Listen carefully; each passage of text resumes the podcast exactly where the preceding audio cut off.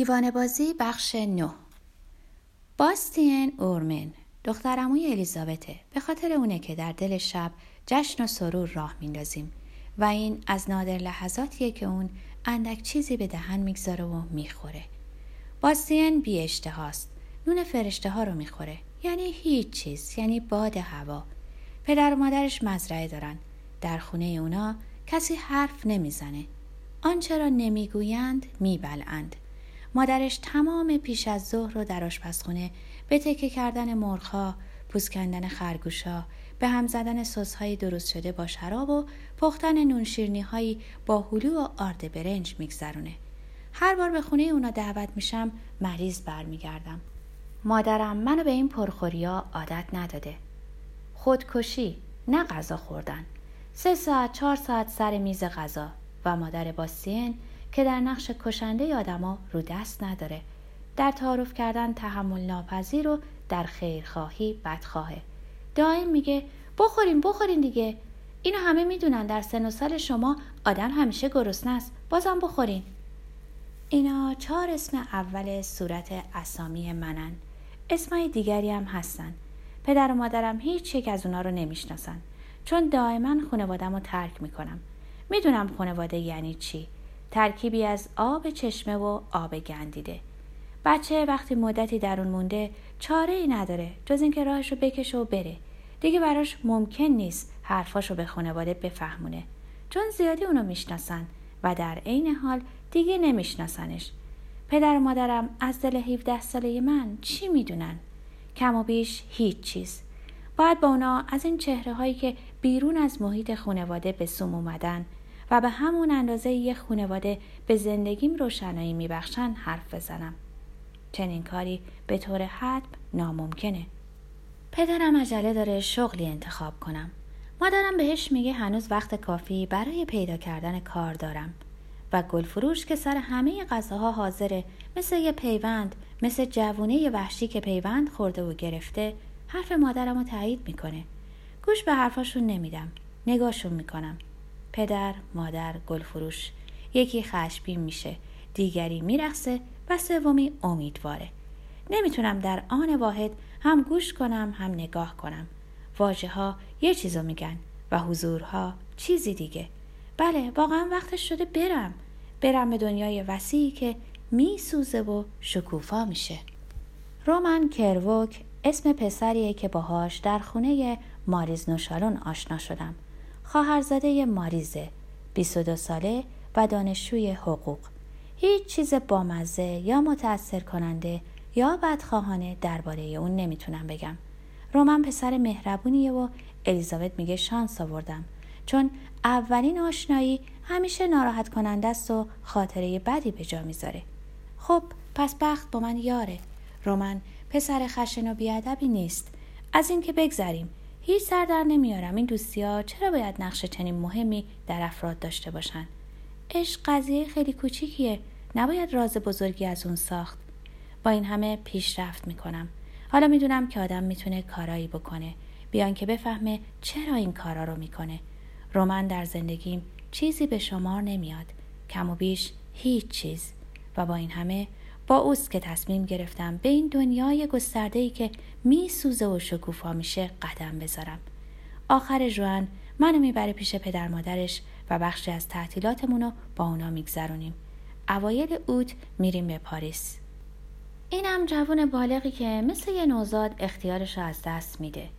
22 سال خیشتنداری و خرد که در برابر من اختیارش از دست میده. پدری صاحب دفترخونه، مادری مهربون که وکیل متخصصیه برای دفاع از مشتری هایی که قادر به پرداخت بدهیشون نیستن. دوران کودکی محدود مهار شده در طرز درست نشستن سر میز غذا و بیش از اندازه مناسب درباره خود حرف نزدن. تحصیلاتی برای سردفتر شدن مثل پدر و پدر بزرگ. 22 سال حرف شنوی و معقول بودن که در برخورد با من به باد میره. کتابای درس حقوق خاک می‌گیره و ریش مثل پشت روی گونه ها بلند میشه. بیچاره پدر مادر رومن. حالا برین زندگیتون رو فدای بچه هاتون کنین. واقعا به زحمتش نمیارزه. ماریس نوشالون نشسته و خوشحال شاهد پیشرفت واقعی ناگواره. حالا که خواهرزادش به محض قدم گذاشتن به خونه اون دستاشو شسته می‌تونه هر کار تفننآمیزی بکنه.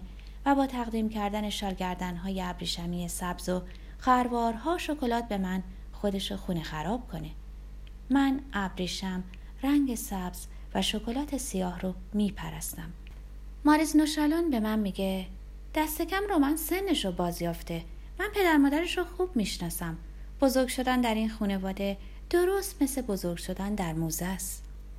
ماهی ها یه دیوار کامل دفتر کار رو به خود اختصاص دادن. این اولین چیزیه که پدر رومن به محض ورودمون نشونم میده. دیواری از آب و شیشه که ماهی های رنگارنگی در اون شناورن. بعضیا به بزرگی یه ناخون. برای آرامش مشتری ها مفیدن. اون ماهی کوچولوی سبز آبی رو می‌بینین که سرش مثل چکشه. اون اولین ساکن این ماهی خونه بوده. ده سال وقت صرف کردم تا بقیه رو به اینجا آوردم. اونا رو وقتی به تعطیلات به مکزیک به هند و به خیلی جاها می‌رفتم پیدا کردم. هر کدوم از اونا مطابق با امضای قراردادی بزرگ. هر خونه بوی خاص خودشو داره. سیک بوی خاکره مرتوب و موی حیوانات وحشی رو می‌داد. خونه کروک بوی موم زنبور اصل و راج خوش شده رو میده. با آغوش باز از من استقبال می‌کنن یا دست کم من اینطور گمون می‌کنم. چند روزی که میگذره در میابم در این خونه از کسی استقبال نمی‌کنن. اونو زیر نظر می‌گیرن. خانواده کروک به شجر نامشون مباهات می‌کنن. سابقه خانوادهشون به قرن 16 هم برمیگرده. قرنها طول کشیده تا تنه این درخت شاخه ها برگ ها و میوه کوچک اون رومن به وجود اومده. من مثل گنجش که مشکوکی وارد این تابلو میشم. طرز غذا خوردنم حرف زدنم ساکت شدنم خندیدنم و لباس پوشیدنم و محک می‌زنن. نگاه های تاسفوارشون ابتدا متوجه رومن میشه. متوجه ریشی که تازه داره در میاد. لباس های پرچین و چروکش این اصراری که داره هر لحظه دست به کمر من بندازه. من روی چهره متبسم پدرش چنین می‌خونم. دووم نمیاره. چندان بد هم نیست که سردفتر آینده با آدمای بی سرپا هم آشنا بشه. مادرش یه قدیسه است. بازم یه قدیسه. ولی این یکی سرپوش شیشه قبرش رو در زنده بودنش ساخته. اینجا هر کسی از فروتنیش تعریف می‌کنه. از پیشرفت های درخشانی که به خاطر کمک به مردمان تیر روز از اونا چشم پوشیده. پیشرفتهایی که بیشک به او قول داده شده. در خانواده کروک پیشرفت و ترقی امری قطعیه. از اوج کمالی که به دشواری کسب کرده منو برانداز می‌کنه و من خوب در چشماش می‌خونم. این پتیاره حقیر قلابش رو در گلوی پسرک فرو کرده و بیشتر از یه تابستون دوام نخواهد آورد. بگذاریم طوفان بگذاره طوفان نمیگذره. رومن روز به روز بیشتر واله و شیدای من میشه. انگار یه قانونه. مثل قانون سقل هر قدر من بیشتر سردی نشون میدم اون آتیشش تندتر میشه. کنجکاوی منو به اینجا کشونده و همونم باعث موندنم شده. پس این من هستم که چنین وضعی رو به وجود آوردم؟ این قسم و آیه ها برای منه؟ و این نامه های بیست صفحه‌ای که رومن هر شب می نویسه و صبح با آب پرتقال و قهوه تقدیمم می‌کنه؟ راستشو بگم این نامه ها اندکی کسلم می‌کنه. پنج صفحه که می‌خونم کنارشون می‌ذارم. رومن از خوندن اونا سیر نمیشه. حتی به اندازه به نظرش زیبا میاد که تصمیم می‌گیره اونا رو به صورت کتاب در بیاره. یکی از آخرین شبای ماه ژوئیه است. با پدر مادرش زیر درخت جلوی خونه شام می‌خوریم. رومن موقع خوردن دسر تصمیمش رو اعلام می‌کنه. تغییر مسیر. می‌خواد به ادبیات رو بیاره. باید در خانواده افرادی هم که سردفتر نباشن وجود داشته باشه. من چشمام رو به قطع کیک آلویی میدوزم که جلومه. پدر و مادر ساکت میمونن. سنگینی نگاهشون رو روی خودم حس می‌کنم. پدر آرام و موقرانه از جا برمیخیزه. شونه های پسرش رو می‌گیره و رو به من می‌کنه. اجازه میدین دختر خانم؟ می‌خوام دو کلمه با رومن حرف بزنم. میرن توی دفتر کاری که ماهی خونه داره. من همچنان در تماشای بشخابی هستم که جلوی رویمه. آلوها رو یک به یک میشمارم. مادر گلویی صاف می‌کنه سرفه می‌کنه تنگ آب و بر میداره. بعد بلند میشه و میره به آشپزخونه. من میمونم و حشره هایی که روشنایی چراغا اونا رو به خود میکشونه. دفتر کار دور نیست گوش میخوابونم. ابتدا صدای آهسته پدر بعد صدای لرزونتر پسر. ناگهان صدای بزرگ و حالا هم همه مثل هم همه بادی ضعیف کنار برکه ها رومن رومن سربراه رومن مهربون. به علت کم آوردن در استدلال زیر سیگاری کریستالی رو برداشته و به ماهی خونه پرتاب کرده. شیشه شکسته آبا در اتاق پخش شده. ماهی ها روی فرش بالا و پایین میپرند.